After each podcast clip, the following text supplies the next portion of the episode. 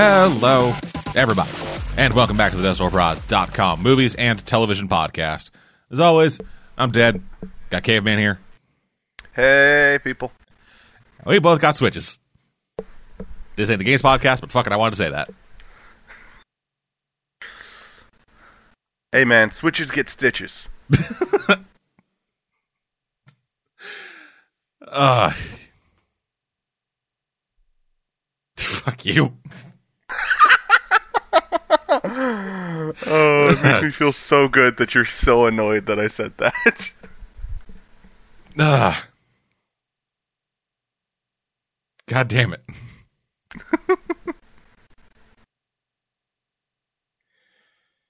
we just put a damper on the entire night, so oh, come on. sorry Wasn't that bad. I don't think we had a show last time we were supposed to have a show. Uh, it's quite possible. Oh no, the last one was on the thirteenth.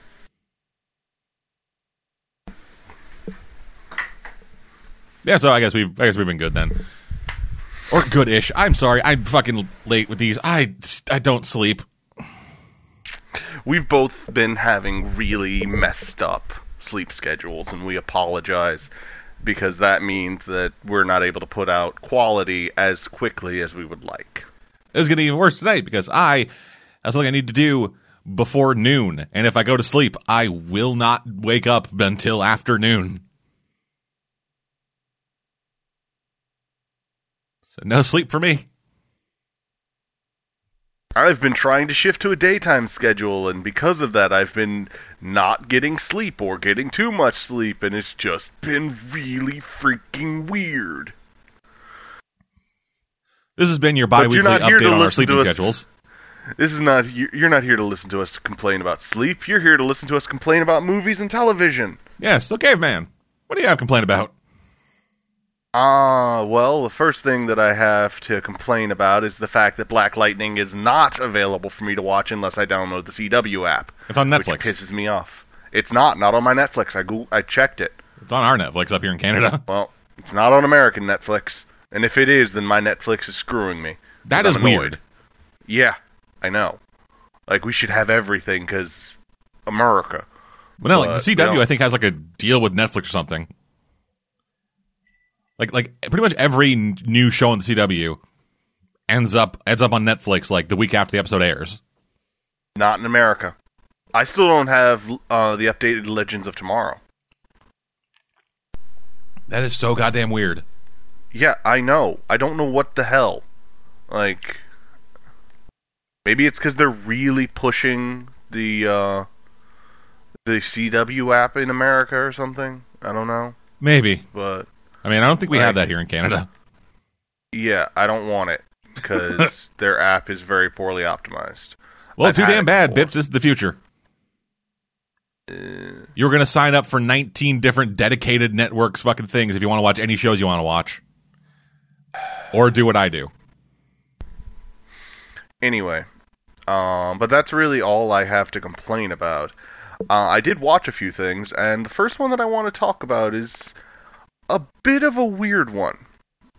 Um, now this is on, uh, at least it's on American Netflix. I don't know what else, but it's a show called Revolting Rhymes.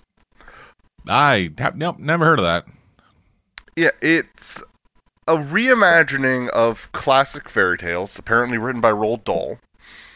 Um, and it's a story told by the wolf, you know, Big Bad Wolf, uh, about how Red Riding, the first one anyway, about how Red Riding Hood killed his nephews, skinned them, and is now wearing one of their uh, skins.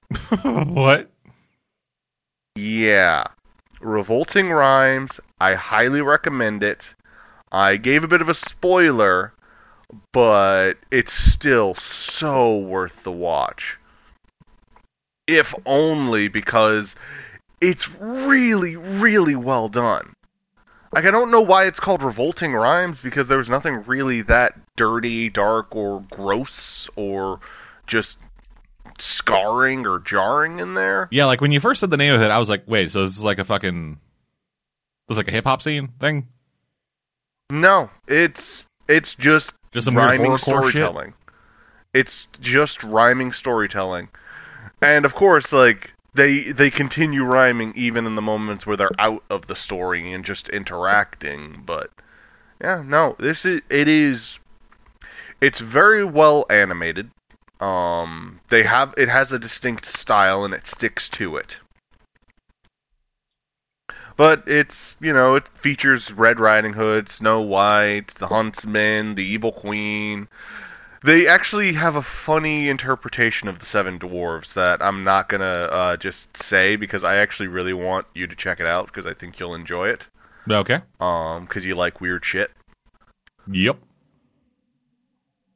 Uh, it's it's it's a fun show. Um, it only has two episodes on American Netflix. I don't know if it's going to be getting more. Um, but yeah, it's it's good. That like I can't I can't say much more about it. And now for most the of it, it next is thing- just it is a two parter.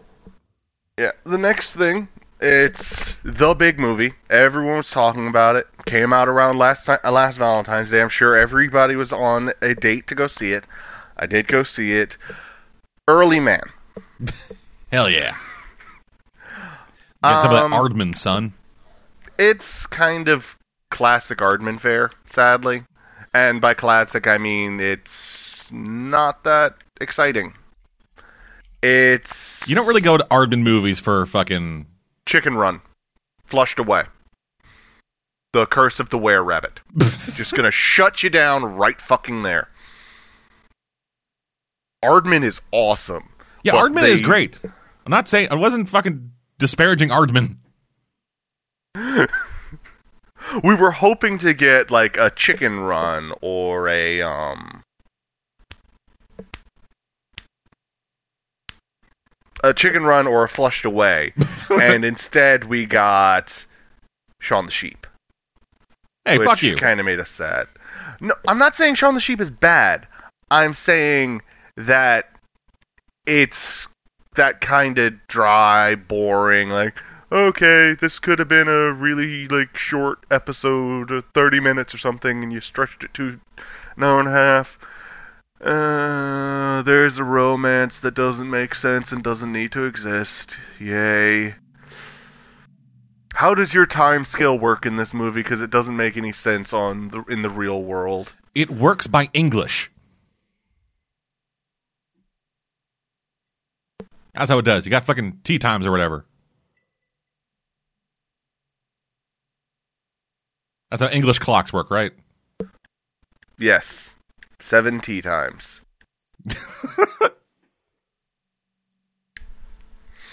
um.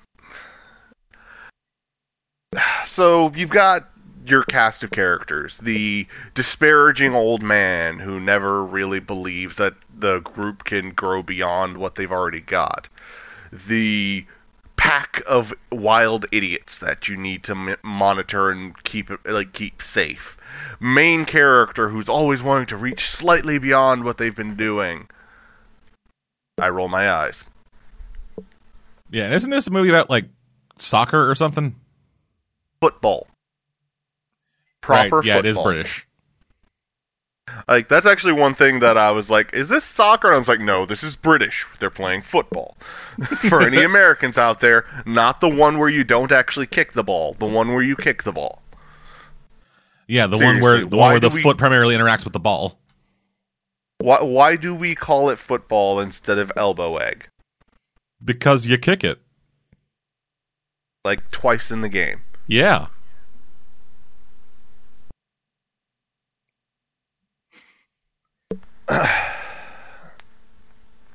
But no.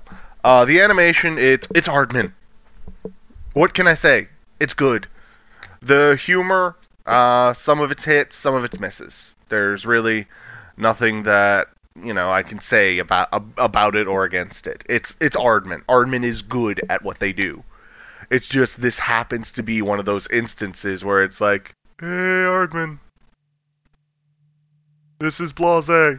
Th- thank you. Yeah, you guys, you guys like Wallace and Gromit? Ki- kind of wish I had gone to see uh, Black Panther instead.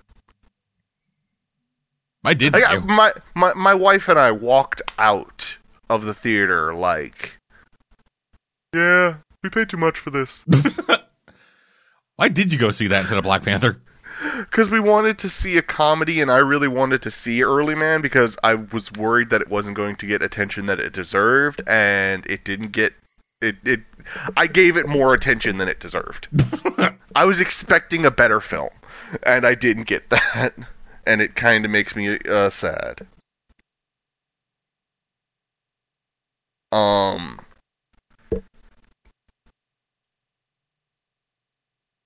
And the last thing that I that I've watched that I haven't talked about sixteen thousand times because I mostly rewatch shit. Um, Netflix has this weird thing where they like just have a, like a movie made out of individual Disney shorts called Disney Animation, and I watched Disney Animation Volume Two, Three Little Pigs.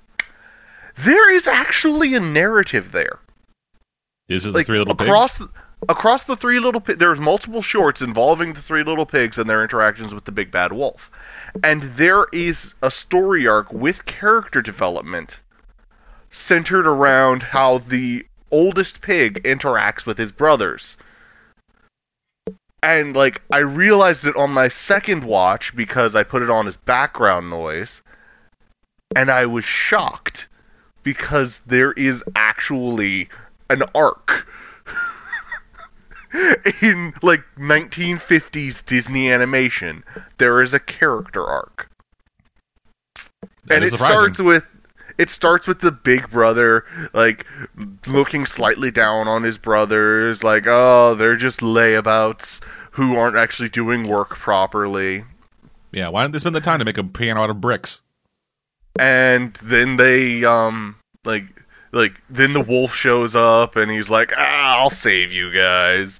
And he has a little bit of fun at their expense and it shows camaraderie. In the next one he's shown to be working while they're laying about and he see he see, he seems like he's like had enough of their shit at this point. He's not truly done with them but he's kind of more worried about getting his house done than even interacting with the his brothers as they're about to get uh, Red Riding Hood killed. Because he's like, don't go into the woods, go around the woods. There's a wolf in the woods. And they're like, eh, who's, who's scared of the wolf? Because the brothers, at this point, are so used to their big brother beating the crap out of the wolf that they don't view him as a threat anymore. And in the Wow. third one, it's gotten to the point where they don't even respect their older brother anymore, taking the piss out of him for his preparations for the defense against the wolf, because they see he's beaten the wolf. Anybody can beat the wolf. And the brother gives no fucks anymore. Like they they blow the wolf alarm, and he's like, "I warned them if they blew it again, I wasn't coming." and he just keeps doing what he's doing until such a th- such until like such a loud blow occurs that he's like, I can't ignore this anymore. I got to go do something. There isn't there. It's it's a shock, but there is an arc to their story, Sounds and like I don't know if it was intentional or not. You got to think that it kind of was. But like these must have been years apart. So I'm just sitting there like, hmm, curious.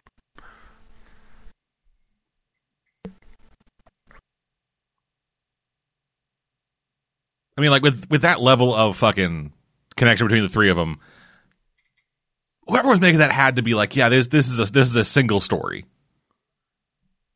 Because it wouldn't make a whole lot of sense, like like them doing all these things that have like you know effects in the later stories, but then just making them with no intention of making anything else connected to it. Except I'm not sure because like this could be me reading more into the story than there actually is there. Like I don't know 100. I'm not 100 percent sure, but I think there's something there, and it was certainly entertaining for me to piece it together and you know like make these comments and shit. Yeah, Um, there is actually one more thing that I've uh, just noticed on my queue that I did watch. Um, it's called The Mortified Guide, and it it's I think they're comedians. I'm not 100% sure, but it's people going up on stage and sharing some of their more embarrassing moments from their like youth. Um, the first one, which is the only one I've watched so far, is about their experiences with sex and love and romance. And there's actually a really hilarious bit where a guy and a girl who like would IM each other are like up on stage reading their IMs back and forth. And it's like the guy had had a crush on the girl and she shut him down. Like he even at one point says, nice job closing all hope there. Because of the way she phrased something it just like there's no hope for a relationship between the two of them which i loved. And then the very end of the bit it was like yeah we've been such good friends and we've been together so long. And as a matter of fact last autumn i married her and he leaned heavy on the like the end of that sentence. And then to her lovely husband mike and like it's like which goes to show you that anybody can get an online pastor's license this uh, this day and age. Which i loved. I thought that was great. But it there were there was a lot of the there's a, there was a lot of it that just wasn't funny to me. But there was enough. There was enough humor in there that i'm like yeah i might watch episode 2 maybe. Okay. But that's all I've watched that I haven't talked about. And I apologize, but that's also as in depth about anything as I can go. So, sorry it only took me like 15 minutes. For a short one, folks. So then, my stuff. Uh, so I've probably talked about this before, but I kind of want to talk about it again. Blindspot. I don't think you've talked about it. I feel like I might have at some point, but I. Yeah, Blindspot is bad. Like, just kind of no bones about it, just bad. And it's lasted for three seasons. And it's not bad in a way. It's not bad in a way that that would make sense. It's not like it's not it's not something that's really terrible, but people keep watching it just to see what the fuck happens next. So, it's not a train wreck. No, it's just boring. That sucks. Yeah, you haven't talked about this. Or if you've had, it's so boring that I forgot.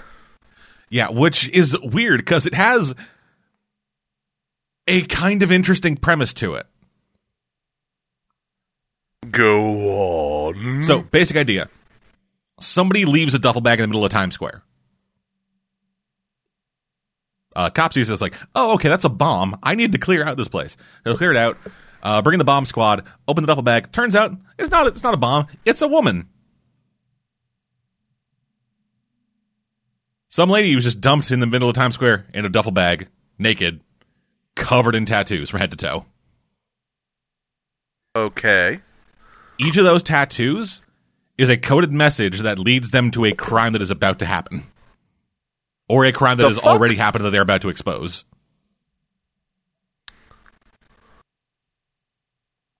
Okay, that sounds really fucking interesting. Yeah, and then the story is, and then like the main, main thing is like they a procedural thing of them fucking getting solving these fucking tattoos and whatever, and then also figuring out who put these tattoos in this girl's body, why do they do it, and how do they know about all these things. That is an interesting idea for a fucking show, That is a very interesting idea. and everything they do with it is just fucking boring. It also doesn't help that they very much keep fucking up the stakes episode to episode. Like first episode, somebody's gonna blow up the Statue of Liberty. Are you shitting me? That's the first episode. That's their first episode. Now, on the 19th episode, somebody is shooting up a university because a football coach fucked him as a child.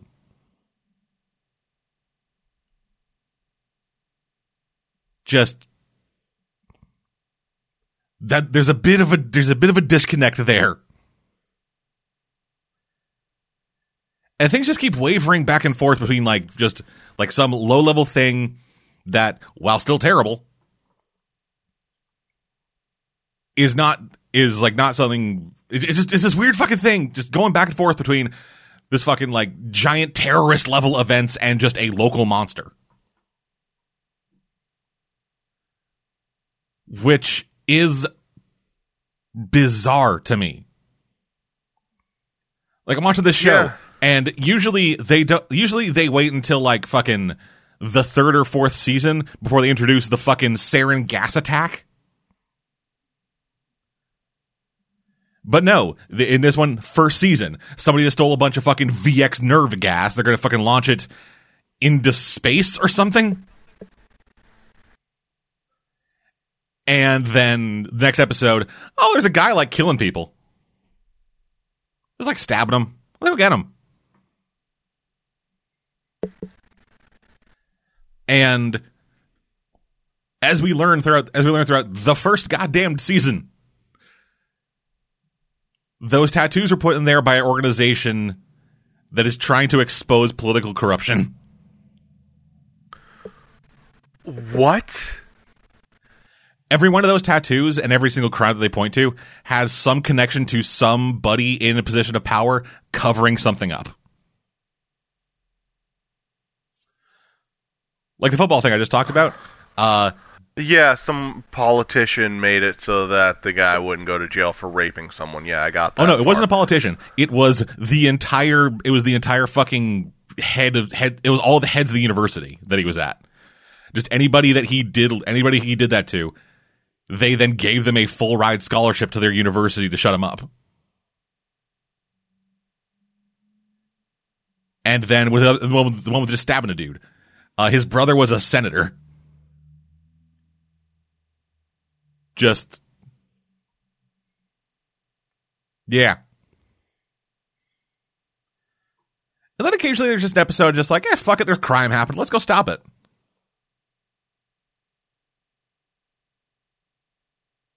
And almost everyone on that show is kind of a terrible actor.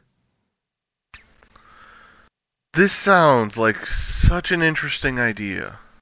Like like in like in the episode with the fucking football thing, one of our character one of our main characters used to fucking go to his football camps. And then when he finds out what's happening at the end, he is I'm just going to do a do like a semi semi accurate quote of what he said in as close to his as close to his intonation as I can get it. I know what you did with those kids. I'm going to I'm going to investigate this. I'm going to hunt you down. I will put you away for the rest of your life. That sends him away as his, as his buddy walks up and like tries to like push him back to keep him from going fucking completely just losing his shit on the guy. And apparently that was supposed to be him being angry. Just everything he fucking delivers is just incredibly flat, terrible. Uh, our main guy, he's all just fucking, I'm gruff grim, I'm BF Gammon. Uh, our our main focal character, uh, Jane Doe, as they call her, because other thing, her memory was wiped. Yeah, she has no idea who she is, where she comes from, who put the tattoos on her body, or why. She just kind of wakes up. I don't know where I am. I am very cold. Please get me clothes. At least it's not amnesia. Nope, it's drugs. Just like buttloads of drugs. Yeah. Also, another very, very odd thing in this show. There is a character with no first name. Like everyone in the like show, reverse share. God, like everybody in this show just calls her Patterson. And any nickname she has is based off of her last name. Anytime they're in a situation where she would have to say her first name, they cut away to something else. Why? I don't know. She's just Patterson. Even on the fucking wiki describing the characters. No first name given. Nothing. She is just Patterson. That that's all she is. And she is kind of the best character on the show because she is the best acted because she's being acted by Ashley Johnson. Who is a really good actress. Okay. That's that's interesting. Yeah, I do not know. I don't know what the fuck the show is. I feel like I'm in the first season of this show, and I feel like I'm watching the fifth season of a show. Because they're kind of at Okay. that level of ridiculous plots and people just kind of not giving a shit anymore. Okay. I can only imagine it's going to get worse. Oh yeah, I'm I'm fucking counting on it. Because maybe then I'll have something interesting to talk about with it other than, hey, this one character doesn't have a first name. Oh, you know, there's actually one more thing I wanted to talk about. Okay. Um, fucking stop it with the biopics. I don't fucking care about the origination point of the goddamn song. I can only imagine. Wait, what? I don't fucking care. I was I was in the theater for Early Man, and there was a fucking trailer for a song for a movie based around the song. I can only imagine. I don't fucking care. I'm sorry, but this is like that is that is actually starting to actively piss me off with how many like fucking like oh this is based on real events. Huh, huh, everyone wants to know about this, right? This is essential to human life. I don't fucking care. Oh. Eh.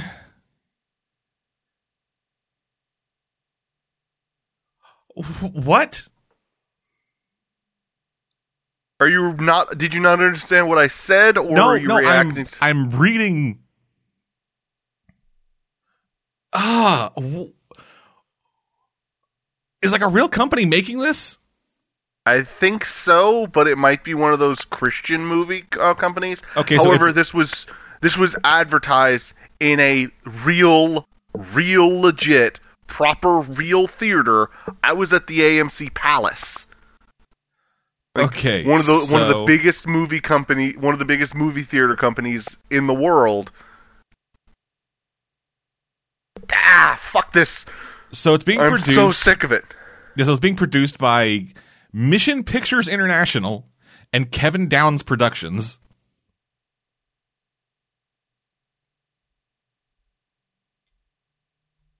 Which I.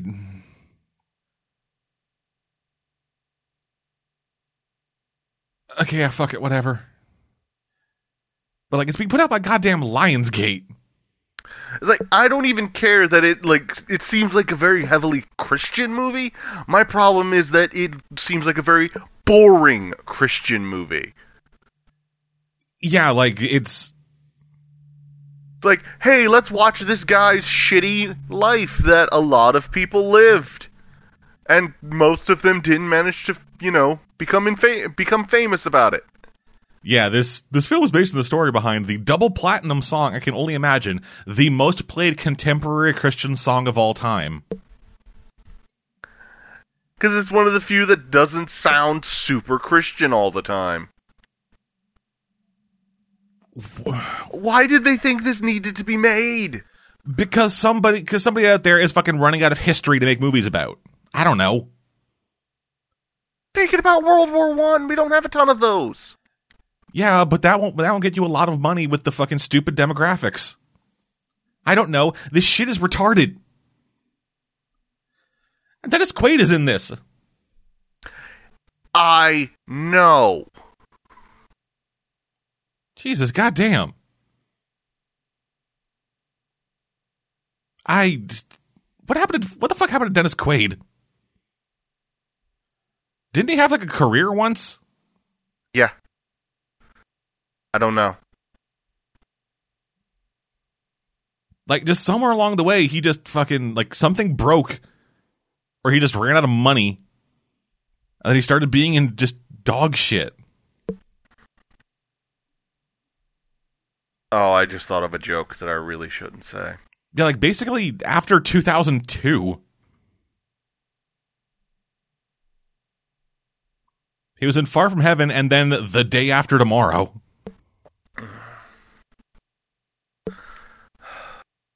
Maybe he became a Christian. That's what happened. There's not many Christian films on here. Look at his Yeah, filmography. I know. I know. but Fuck, he was in a god. he was in a Dog's Purpose. yeah, yeah, he was.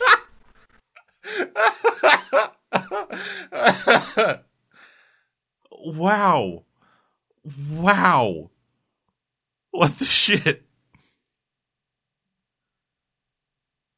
Was that movie religious? no, it was just a piece of shit. It just a dog's purpose, and just like it sounds almost religious to me. As a matter of fact, it's kind of anti-religious because it pr- it preaches the concept of reincarnation, and like there are religions Christians that believe in reincarnation. Yeah, Christians don't like that. Well, they don't like it for people. Maybe dogs are cool. Maybe dogs don't go to heaven. Maybe they just fucking go into other dogs. Bow chicka bow wow. We have we have yet to get, we have yet to hear a fucking treatise on what Christians believe about dog souls. Well, I was taught they go to heaven. But but they don't. Charlie Barkins went to hell.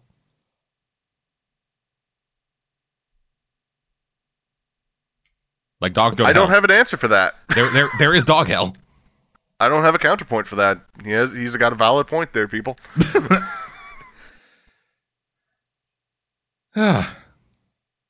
See, yeah, fucking I can only imagine in theaters who gives a fuck. Anyway, I I watched Bright. You watched what? Bright. The hell is Bright? It is a Netflix movie. Oh, that thing, the Will Smith thing. Yes. Oh, it's yeah, I did watch that. I actually I forgot that I watched it. Fair. That's how that's how little of an impact it left on me, people.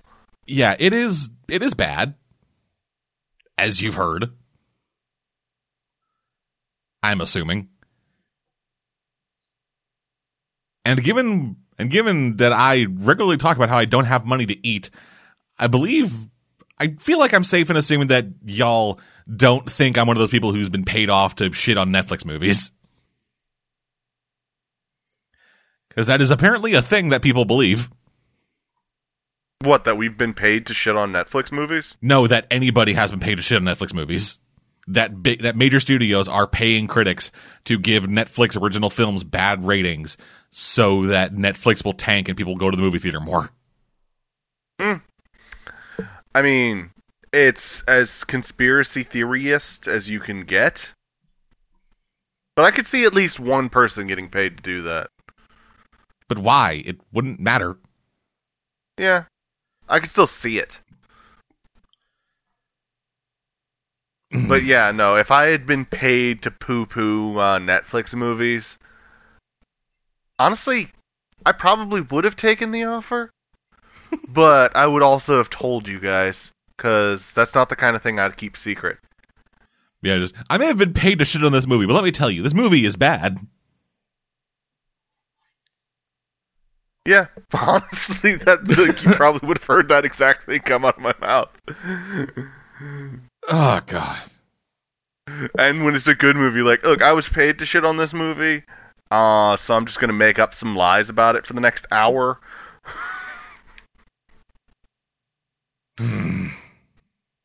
but no, Bright Yeah. was terrible. Yes, I guess for anybody who Um, doesn't know, um, what if Shadowrun had less thought put behind it? No, no, it's not even that. It's what if we added in some D and D races and just attributed them the same things as normal, you know, white or black or Hispanic people. That's literally it.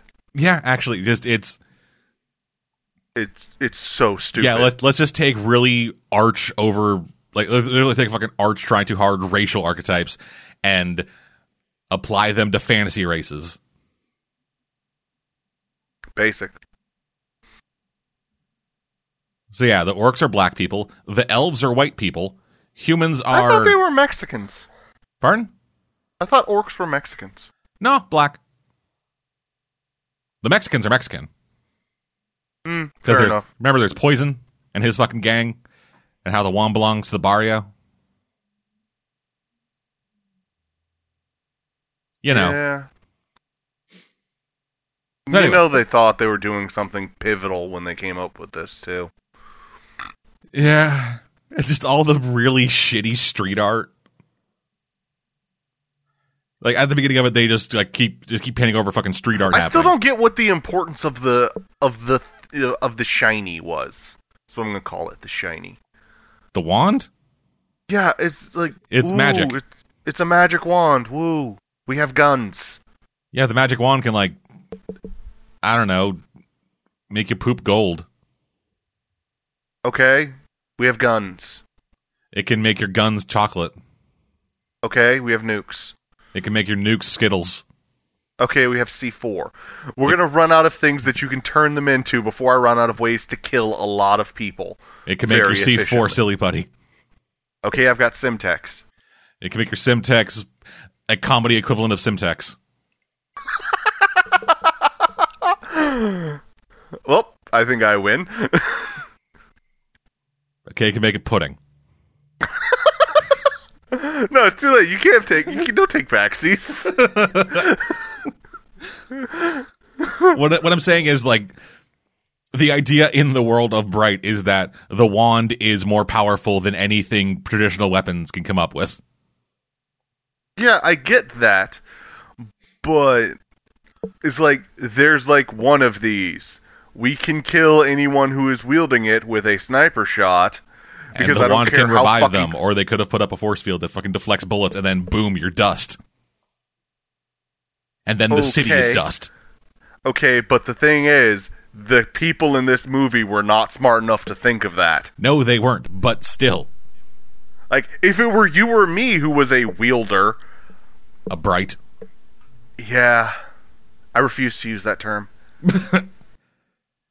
I thought like for like when they started very very very very very very very very very very very very non subtly introducing the idea that that the that one of these two fuckers will be a bright.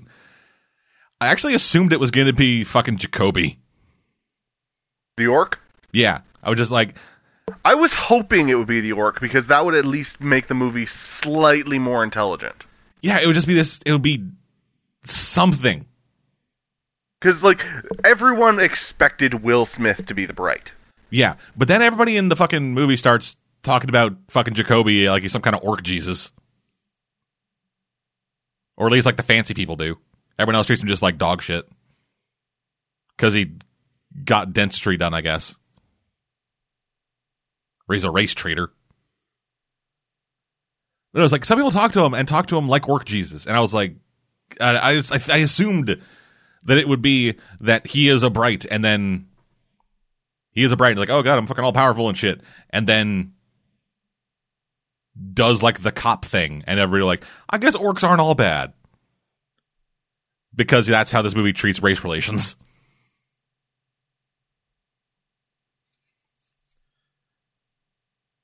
It's what if Bright So yeah, intelligent. Bright is what if Crash had orcs in it. This movie, it was essential to un- better making uh, me better understand race relations. Yeah, man. I just threw up in my mouth a little bit. If only we knew that for it that for it to be if, if only we knew that for race relations to end, we just had to have one person be magic. And then not hate somebody. And then racism is over. So you're telling me we need an orc Jesus? oh my god, that's my next character.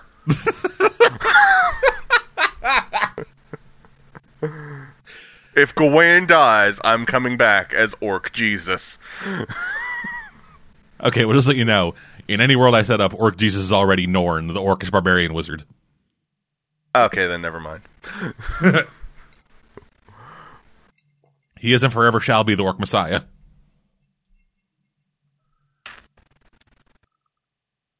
yeah, I just Bright was Ugh. There's a really great I video that I, li- had, I was really fucking hopeful for Bright. Like I was yeah, like, totally. Like I, oh, this this will be the thing that makes us love Will Smith again. yeah, hell, I was getting into Shadowrun when Bright, when the fucking Bright marketing began. Look forward to Death Door Prod's Shadowrun. Never. And maybe. But no, like I picked up the book, started reading it, and then the Bright trailer dropped. I was like, huh, how fucking serendipitous. I don't even remember. Is does it have the same like base concept as to why there's magic as Nope. uh, Shadowrun? No, I didn't think so. No, I uh, was like, Shadowrun. no, this- Yeah, yeah. Shadowrun makes sense. Where, where Earth up until the very recent history was the exact same as Earth as we know it. The dragon burst out of a mountain, and then shit happened, got magic. In Bright, Lord of the Rings happened, and then things progressed into basically modern day, but with orcs and elves.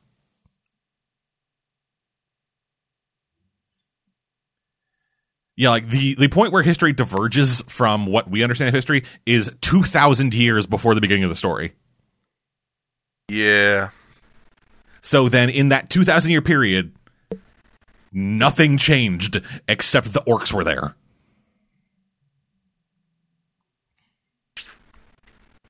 Also, elves are there too, but only perfunctory mess. Only only a perfunctory mention, just like, "Hey, we're going through Elf Town." They do, and then nothing else happens. Yeah. I don't remember this movie very well. I remember just out of hatred. Like I couldn't even bring myself to hate it though. I was just like, eh. It's there. It's not very good. But it's not really there, though. Because whoever thought of this movie put so little thought into what actually would happen. And we're just so fucking lazy about how to actually put these ideas forward. That they just fell on, they just fell back onto whatever fucking old kind of racist ideas they had about the world and then just fucking painted fantasy colors on them. So this is my favorite thing about people who have no understanding of the of like high fantasy is just watching them like try and portray a fantasy race as anything other than a stereotype. Yeah. And my fa- my absolute favorite ones are when they couldn't even get the stereotype of the fantasy race. They're just using real world stereotypes, Yeah. which happens in Bright. Yeah, like in, in like orcs very clan mentality. They are whatever benefits the whatever benefits the clan. This is this. We fucking glory, honor for the tribe. And then in this, that's like street gangs, right? Let's just put them all in hockey jerseys and toques. Uh, for the Americans watching, a toque, it's a knit cap. You might call it a beanie. No. a beanie, Someone- something else. Not can not Canadians. Toques are toques. Even the beanies. Okay. Pretty sure anyway. yep. I, I think toque is my favorite thing like, I've learned about from Ca- from Canada. Ah. Yeah, like I have a I technically have a beanie on my fucking desk, but I call it a toque. favorite thing about Canada, toques. But you don't like poutine? Oh God, no.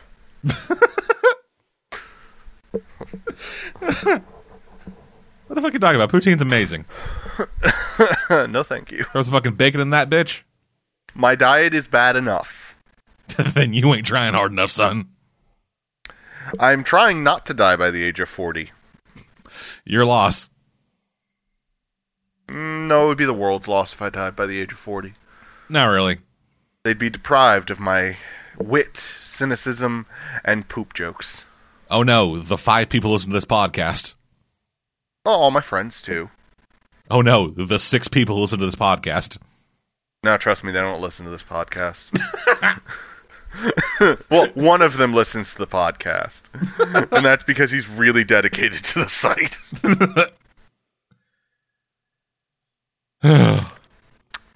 Like I don't even listen to this podcast. I don't listen to any of them because I'm on them. I don't listen to any of the podcasts. That's a problem, my friend. No, it's not. Anyway, moving on. Watched Coco. It's good, wasn't it? Yeah, it was pretty good. Good, because I'd have to I'd have to go to Canada and punch you if you said anything else. I I like it. It had its problems for me. Like the grandmother, the abuela.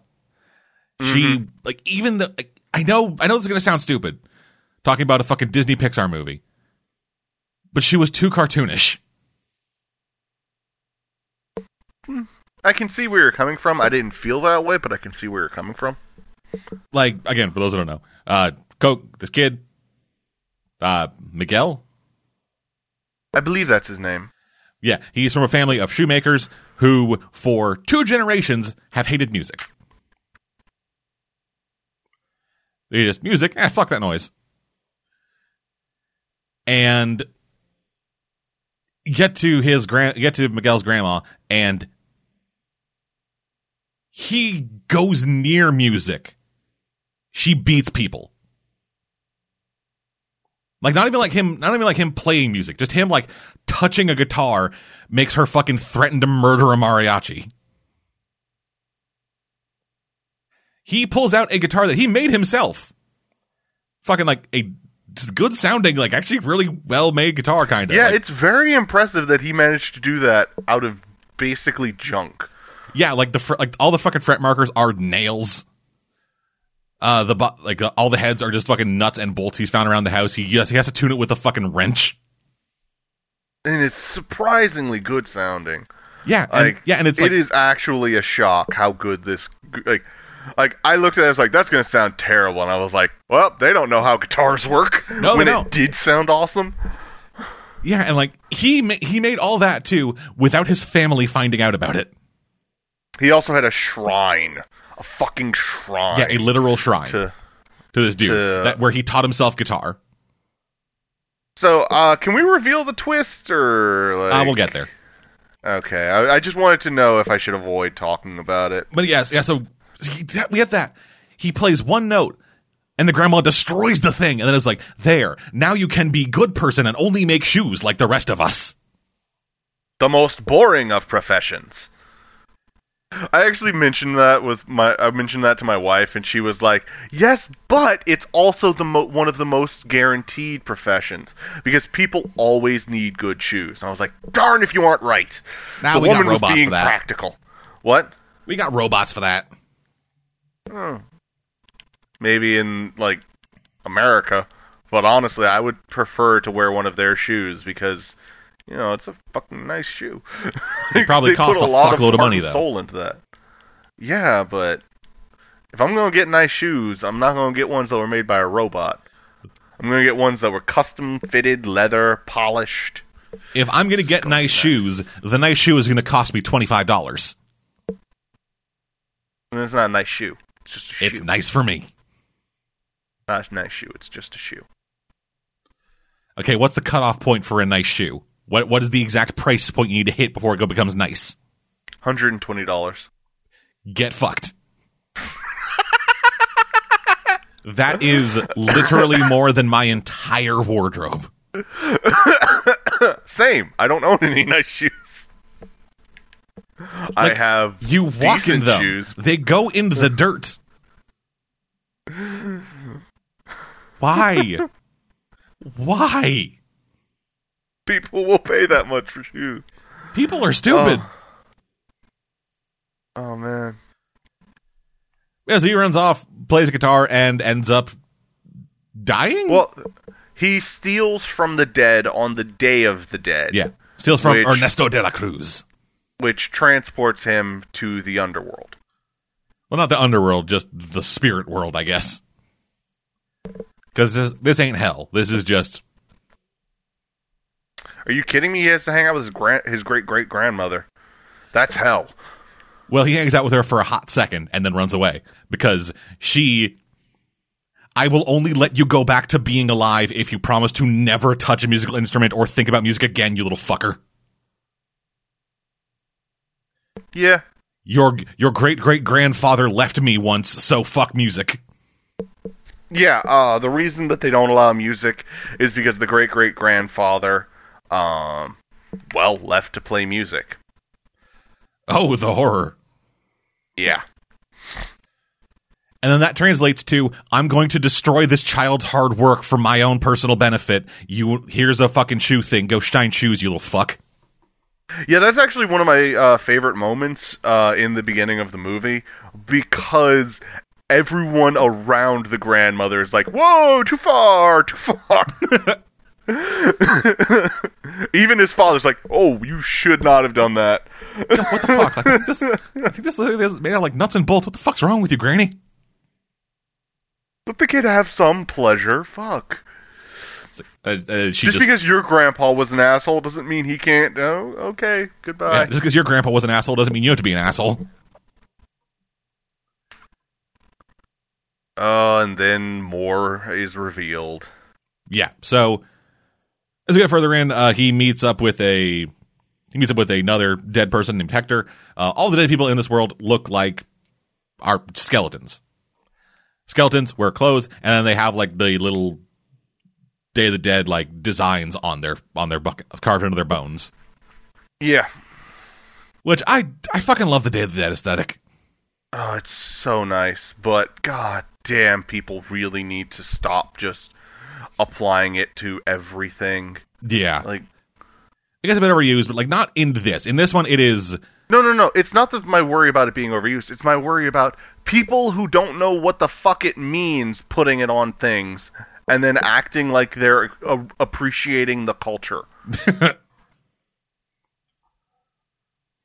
yeah. I don't know dick about the culture though. I just like the design. I've I'm the been problem. slowly learning about the culture, and even and like even at the point where I'm at, I'm like I don't know enough to be able to pro- even say that I'm properly appreciating it, because I'm not like I, I appreciate it, but I don't know enough about it to be able to be like, oh, yeah, no, I know the culture. I, I I could inform people about this. like the only thing I can inform people about is the proper pronunciation of you know Day of the Dead in Spanish, and I'm not even 100% on that. so, like, no, like, sh- like if you're gonna pretend to show some respect, then actually maybe show some respect. Hmm. Anyway. Yeah, so getting into the spirit world, uh, it is connected it is connected like the real world via a bridge of magic flower petals. Which is part of the whole thing. Like from what I understand, it is like on the Day of the Dead you put up a photo of the people you're you were there to remember on like a mantle and then lead and lead a path to it with uh, orange flower petals of a very specific flower so that their spirits are able to leave and so that spirits are able to follow that to the family. I can't remember the word they used. Ofrenda? Yeah, ofrenda. Yeah, and the way that translates over into the spirit world is essentially the TSA. Yeah, the spirit world's really fun in this, and just downright beautiful. Oh yeah, just all all fucking neon, all fucking neon design, everything. It's fucking gorgeous. And animated really well. Like they they do a lot of really inventive stuff with with the fact that everybody's a fucking skeleton.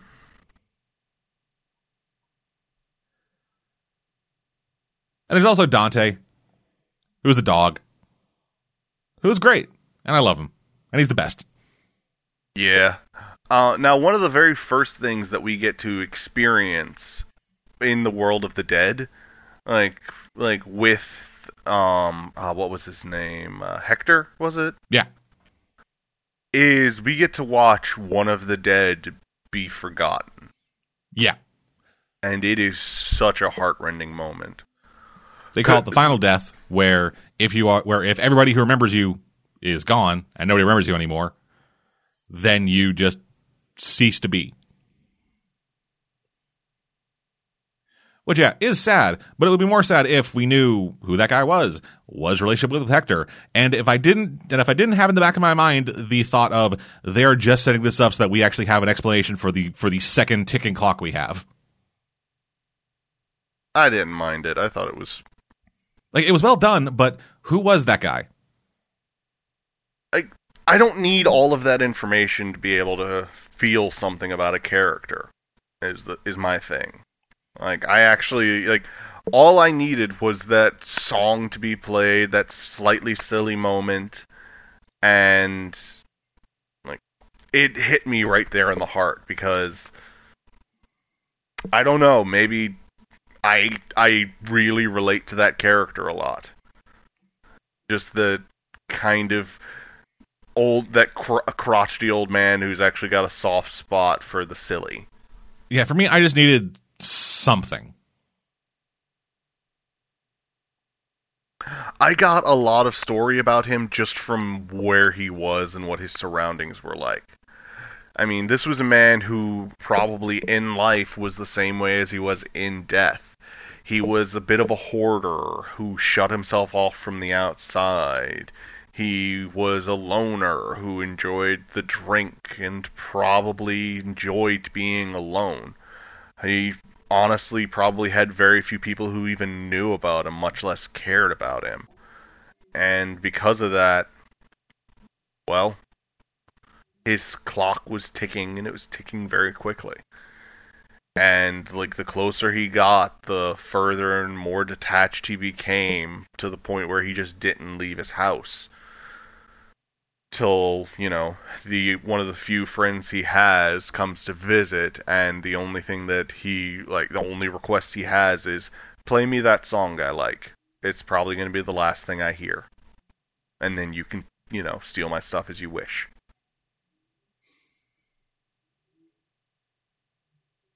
Yeah, maybe. I don't know. oh man. So yeah, it's and yeah. So once again, Spirit World meets family, and then gets the fucking news. You have to leave here before sunrise, or you're stuck here forever. To become one of the dead. Then gets the additional ticking clock of, oh, I need to, you need to get back there and put this thing on the ofrenda, or I will fucking dust. Which honestly, I didn't really we didn't really need. Yeah, no, that was that wasn't there was no ticking clock there. Like they weren't. He wasn't on a. Like they wanted him to go put that picture back, but no, Hector wanted to do that because he we saw he was literally oh, you're dying. talking about you're talking about Hector's picture. I thought you were talking about the uh, grandma's. No, Hector's.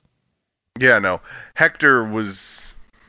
Hector was fucking glitching out. He was beginning to derez he had one person who remembered him, and she was suffering from Alzheimer's. Yeah. And dying. But luckily, you play a guitar right. That cures Alzheimer's.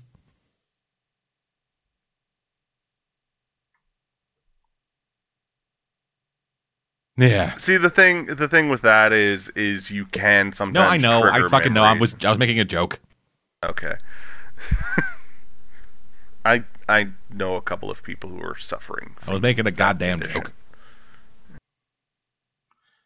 As we come as we come here for, right? There's lots of dead air and Alzheimer jokes. No, they come here for dead man and Alzheimer jokes. the dead air is something we really need to work on. uh, fuck you. Anyway. yeah, I it's like story beats. I wasn't. I wasn't particularly hot on some of the stuff that happened in story stuff, like you know, inciting incident just being so fucking over the top, and literally everyone in the family just being like, "Yes, we need to murder all music, otherwise we will let you die, child." Well, again, I think you got the wrong interpretation there it wasn't that they were like, we need to murder all music. It was, we will not fucking cross our mother who has a tiger. Not Abuela. She oh, was Oh, yeah, I she want was- to murder all music. Yeah, she was a psycho, but the rest of the family all reacted with horror when she psychoed. So And the dead ones, the ones who we're all terrified of their mother. And the mother who again was I will let this child die. Yeah, no, she that was that was she was over the top there. Just child, you will give up music or you will be dead. And if you do die, I will feed you to my fucking tiger. Yeah, she was over the top. Ah, Uh, My biggest problem was the fact that they proved De La Cruz in the end was, you know, corrupt. Oh, Yeah. we should probably Yeah, uh, we so- should probably touch on the plot some more. So Ernesto de la Cruz, big guy, world renowned musician. He's the one who inspires fucking Miguel. Uh, he thinks, hey, you're my fucking grandpappy because Because he has his grandfather's guitar, yeah, great grandfather's. yeah. Then heads in there and whoops, turns out he's a murderer. Uh, there's a "For Whom the Bell Tolls" joke. Yeah, so it turns out De La Cruz is just a straight up fucking murderer. Uh, huh. and uh, De La Cruz murdered um, Hector. Hector. Hector, who is the real grandfather. Oh my god! Yeah, no, everybody saw that coming. Oh my Uh, gosh. literally everybody saw that coming. You mean the uh, central like- character with no connection to the family is actually a central character with a connection to the family? Yeah, no, obvious, obvious tricks is obvious. Is... Uh, I, I fucking love Coco. I love this movie. It's so good. I like it better than Moana. Hmm. But it has kind of similar problems to what Moana had of just them spending too much time on other less important things so that the story itself feels rushed a lot. And the world and that the world itself feels very small despite it, despite it potentially being fucking infinite. Like in Moana, it's essentially her island, the coconut goblin ship, Crabman, where they're going. And then this huge goddamn place, we see the TSA gate, the slums, town square, and the fucking concert hall. Though we do get a sense of scale with um the outside view, there is no sense of scale in that like they get to places almost instantly. Yeah, like this takes place over the course of one night. And they travel a massive like area in a very limited amount of time. Yeah. And there is never really a rush. Like even when it even when it gets to the point where fucking you can see Miguel's rib cage. They're still just fucking cracking jokes and stuff about what's actually Yeah, happening, and nobody's they- like, they- they nobody's like, "Oh God, I don't have organs." There is really no real sense of okay, we need to move people, which is there's no sense of urgency even with all of the ticking clocks. Yeah, but everything works out. De La Cruz over the course of the year is over the course of one year is systematically discredited across the entirety of the world. Or at least in the hometown. Yeah, like Like we can't we don't see anything denoting like the rest of the world. So we can't directly say, but the way they paint it, it's like, yeah, no. He's yeah, ruined. like yeah, like before there was like a fucking tour guide that was showing people around their town and saying, "Hey, this is the grave site of Ernesto de la Cruz, the greatest musician to ever exist. His guitar's in there. Don't ever fucking touch it." And then you get to and you get to the it's end. cursed. Yeah, and then you get to the end, and it is, it is, and here we have the Rivera Shoe Factory, where the guy who wrote all those Ernesto songs, who's now we now know is a horrible, discredited, lying bastard murderer. yeah, the guy he killed wrote them all here. Check them out; they're letters. They, they do have like proof that he didn't write the songs, but still, it's it's wonky. Yeah.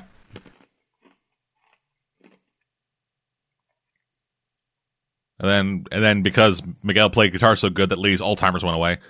Uh, next year, he's a full blown mariachi. Yeah. Like again, I can see that happening because like he was friends with mariachis and they would probably start training him, but really not all musicians in Mexico wear mariachi clothes. Yeah. Some of them just fucking rock out in like t-shirt and jeans. It was it like my only problem was the ending because it was. I hate saying this, but it was too happy.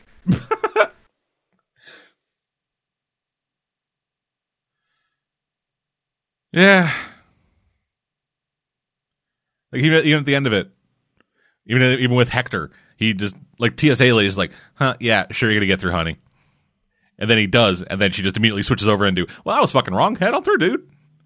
And then meets up with his wife, who apparently died like ten years after he left, just based on like the look of her. Yeah, that's that's another weird one. Like, I think what it is is your uh, appearance in the afterlife is dependent on the way people remember you on the ofrenda. You know what I mean? Because some there were old people, there were young people.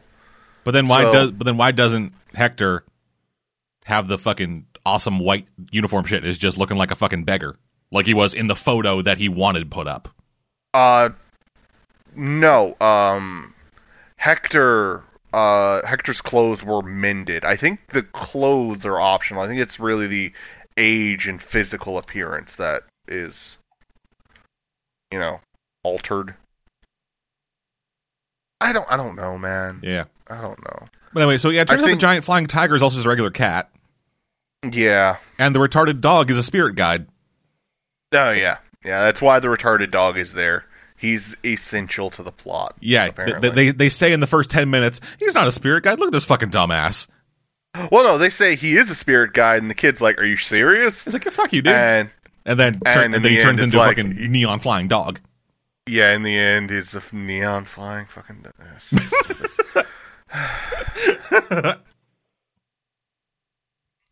So, I, I love this movie, but that fucking dog. That dog was great, dude. I love that dog. He is fucking adorable. He's adorable, but I kind of wish he hadn't been so plot essential. That's the thing, though. He kind of wasn't. Like, even when he becomes a spirit guide, he then fails at being a spirit guide by constantly putting his kid's life in danger. If my kid falls, I'm gonna grab him. Whoops, I can't fly. I'm too shit at it. Save me, Tiger God.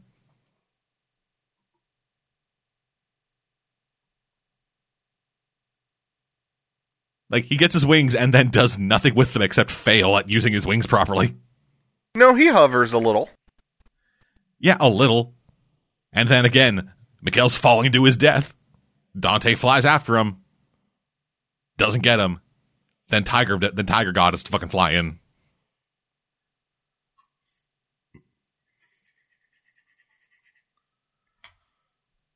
But yeah. Then final thing. Gotham by Gaslight. So this is this is the Victorian steampunk Batman, where he fights Jack the Ripper, who is in America and Gotham.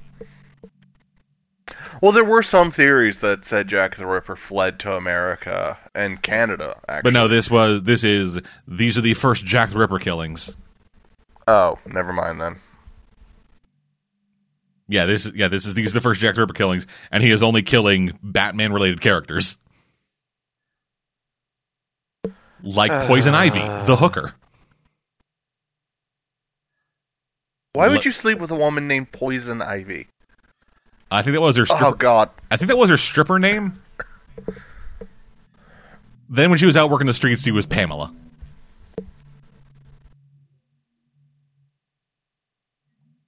Uh, then he kills um, Doctor Leslie uh, Leslie Tompkins, the ner- the nun who runs the orphanage that helped helped like kind of look after Bruce Wayne. Okay.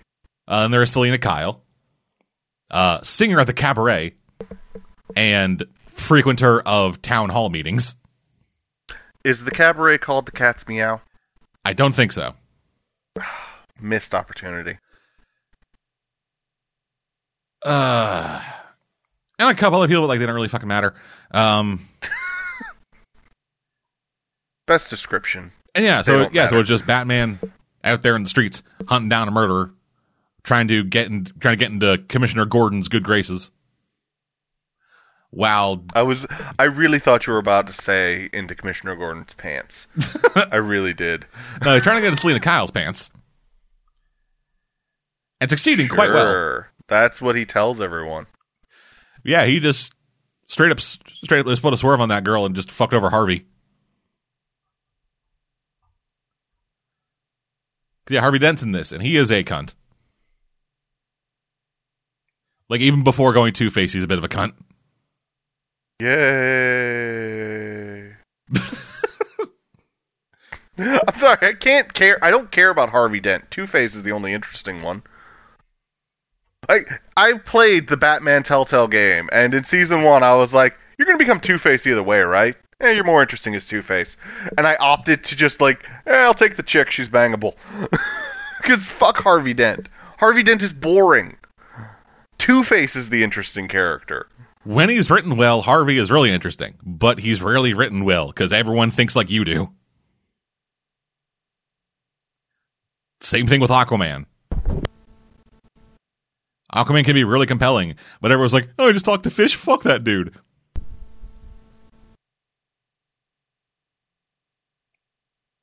But in this, he's, he was very much just kind of written by, so you don't give a fuck about Harvey Dent. So he's just some fucking pencil mustache asshole.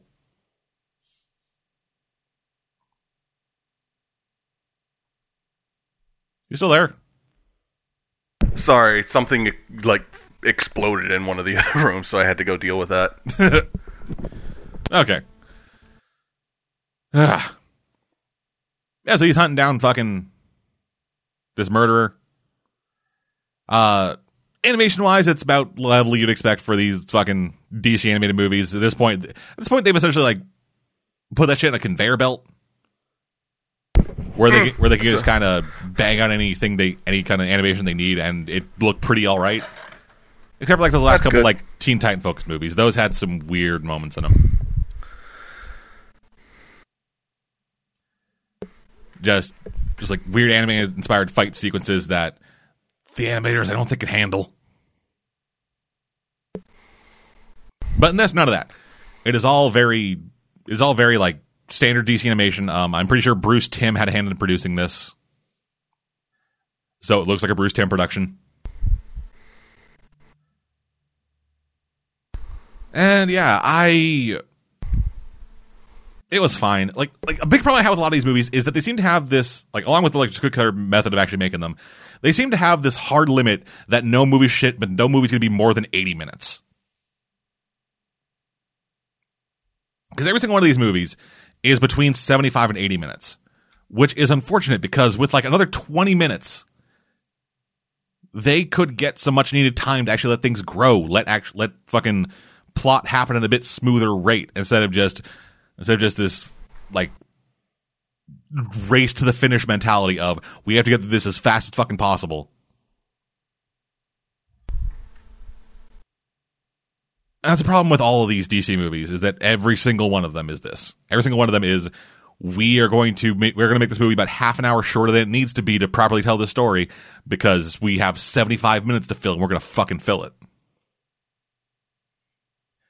We're making it a feature film by the we're making it a feature film at the fucking cutoff point.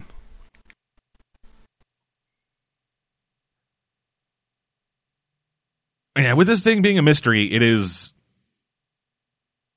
not a particularly great mystery for me.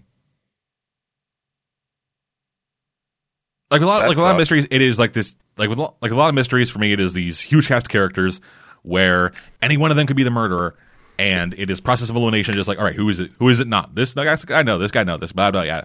But with this, the group of characters is so like small and insular that it can only be one of them, and just kind of the process of elimination is super fucking quick because there's kind of only one real person that it would make any kind of sense for it to be, and that doesn't make any sense. That sucks. And we also get to see Batman, you know, Batman, master of every martial art ever, get his ass kicked by a dude who doing Queensberry boxing. Queen's rules. Yeah, pretty much. you can't see it, but I literally put my dukes up and started bobbing back and forth. Oh no, yeah, the second he goes to fight this guy, once the knife goes away, he's just fucking dukes up. You know, Jack the Ripper? The guy with the mm-hmm. fucking the guy who was either a butcher or a surgeon. Just like, yeah, Well, come on, old sport. He could how have also been a taxidermist. He could have also been a taxidermist, which is one of the jobs that a lot of people overlook. Yeah. yeah, I I don't know. This movie was just kind of all right. It was animated fine. Voice acting was good. It's, we got uh, Bruce Greenwood uh, doing Batman, and I love me some Bruce Greenwood.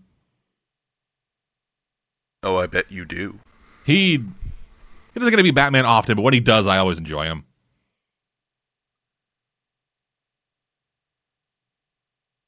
Uh, and that's kind of the only really real person of note I can think of.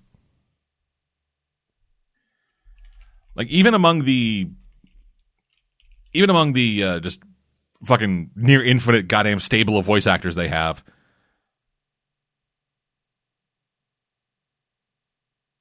Yeah, they got John DiMaggio as Harvey Bullock, Yuri Lowenthal as Harvey Dent. Oh, I know a friend. I know a friend who would uh, squee at that. Yeah, and uh, Grey DeLisle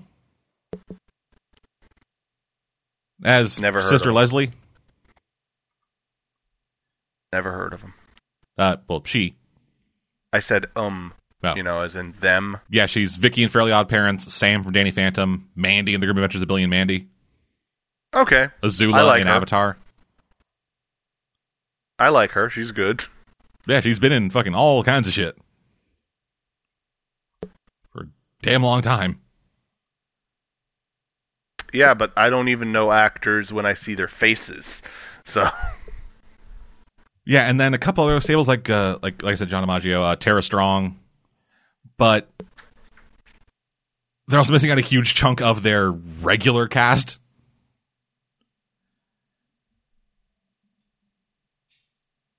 And no, nobody ever, nobody really ever like jumps out or makes any real impression. Like fucking Jennifer Carpenter, Dexter's sister, is the voice of Selina Kyle. Which that was a fucking turn for me. I did not know that she did voice acting at all.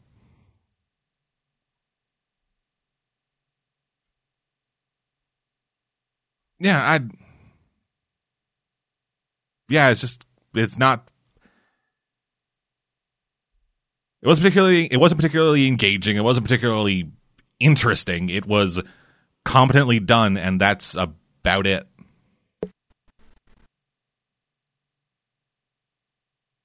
Which is unfortunate because this concept as like this idea of steampunk batman i like that idea. Yeah, there was a great game idea pitched for it, and that never happened. yeah but instead we got this movie. Eh, i don't know. It's it's a shame really. There hasn't really been a great dc animated movie recently. Like all the ones in the, really like, released in like the last 10 years have just kind of been all right.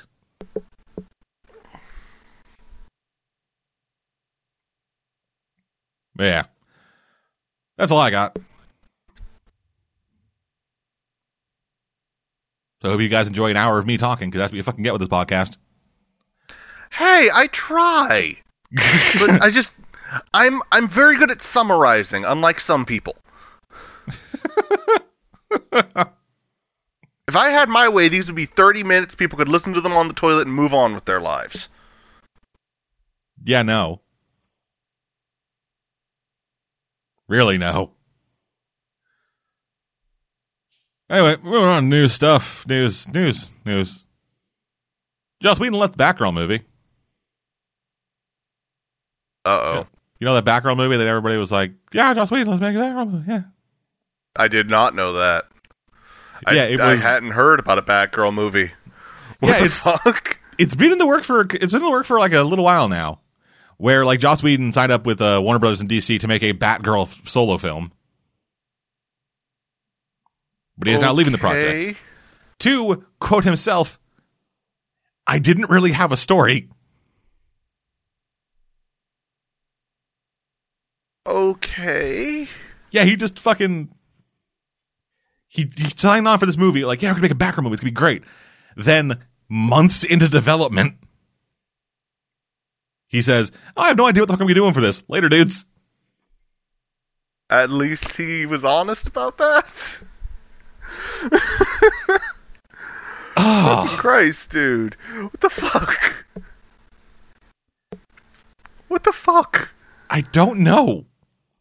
This is the weirdest story I think I've read in last like in like since in like last year. I think just somebody left a project because I couldn't think of anything interesting to do with it. Bye. Oh, that's why I end some D and D games. Yeah, there's a difference between a D&D game and a multi-million dollar movie. Hey, honestly, I prefer this to him putting out a pile of crap because he was like, I didn't know what I was gonna do, but I didn't want to just leave. I mean, come on. But like the fact that the studio was like, "Yeah, you can leave." That's the thing that kind of surprised me the most because they fucking sunk money into this and he is a fucking big name for them. So, having True. Joss Whedon just go, "I couldn't think of anything. Peace." And they'd be like, "Yeah, that's cool." That might have been why they let him go, though, because he's Joss Whedon. Yeah, I feel like the story can only happen because it is Joss Whedon.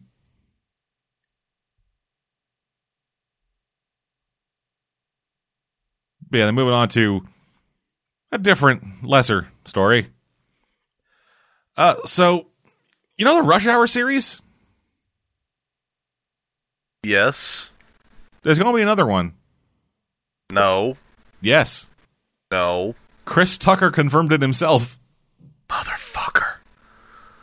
on the Plug, an ESPN podcast. You know where all where everybody gets their movie news. He said, "It's happening. This is going to be the rush of all rushes. Jackie is ready, Are you shitting me? No, he's not. and we want to do this so people don't ever forget it." Uh, people eventually forget train wrecks. Oh fuck me, man. And anyone out there who's saying, "Yeah, you should, you should believe in them," you should no, Fuck no. I am filled to the brim with faith in a lot of things that don't make sense to have faith in. I draw the line at Rush Hour 18 or whatever this is. Four. No, Yep. really? Yeah. I thought there was a Rush Hour 5. Nope. No, No. Yeah. or you know. I think there was a Rush Hour TV show for like a for like half a season.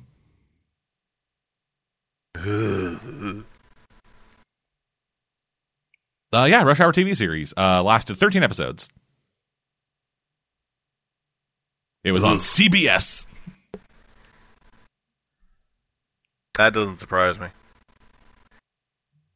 Yeah, starring Justin Hires and Jon Foo.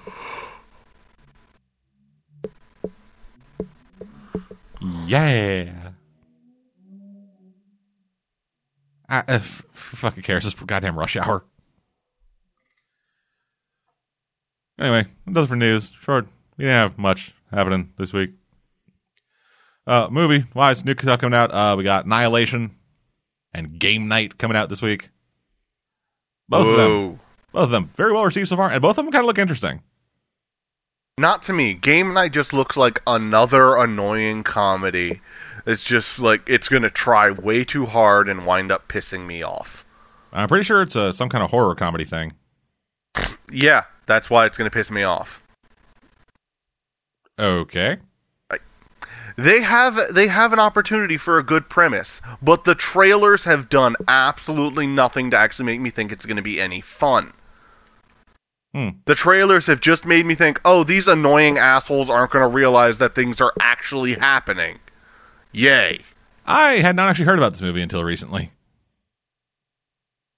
I haven't seen any of the trailers. I've seen the same trailer like 3 times and it's always about, "All right, well, no matter what you think you see or hear, like shit might get real tonight." And then like guns come out and people get kidnapped and they're like, "Oh, I don't know if it's a game or not." Oh. Hmm. And it's bi- like every trailer's been pretty much the entire opposite of funny to me. Okay. Uh, then next week, fucking Death Wish. Is that the car one? Uh, no, this is the this is the remake of the Charles Bronson movie where Bruce Willis kills people. Oh yeah, that looks awesome. It looks terrible. Looks awesome. Looks like a dumb action movie. Ugh, I'm just waiting for the fucking outraged essays about this fucking thing when it comes out and dreading Oh them. yeah, no, definitely, definitely, it's gonna be good. Jesus. I say it's gonna be good not because I think the movie is gonna be good, but because the amount of rage is gonna be delicious.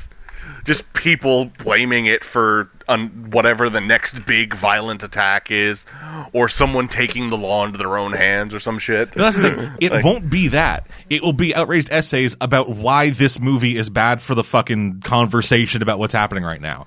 Because in the trailer, with the outrage already began, it was a bald white dude going around shooting mostly black people, according to some people. Mm. Which, when I remember the trailer, it was an even spread of white people and black people being murdered.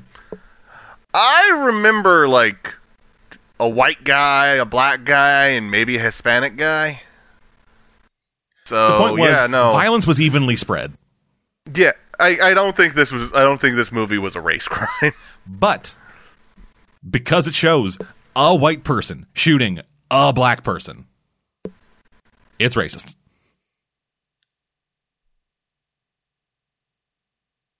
Best part is if they went back and recast a bunch of the black role, the black dead guy roles as white guys. It like then they'd be like, "Oh, you re- you can't have black people in your movies. You're racist." Yeah, shit's stupid So- right now. Yeah, And also, the world out, is made of dumb. and coming out alongside it is something called Red Sparrow, a new Jennifer Lawrence movie. Who Yeah, that actually looks like it's a really interesting concept. And it's based on a book. oh joy! I love things that are adapted from other things. They're the best. It does look interesting though. like like I've not I've not read the book. Um but like if I am in the mood for a spy thriller, I'll probably go see that. Okay. That's it for this week, I guess.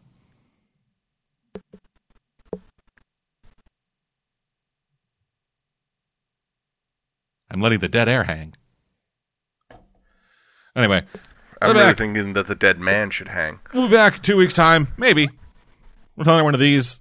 Maybe it'll be longer. Maybe it'll be shorter. It's all up to Caveman. Oh, fuck you. Find a third. I'm fucking not trying yet. You know what I'm like. Yeah, I do. Ugh, anyway, till then, I'm dead. I'm caveman. We'll see you guys next time. Goodbye. Have a wonderful time.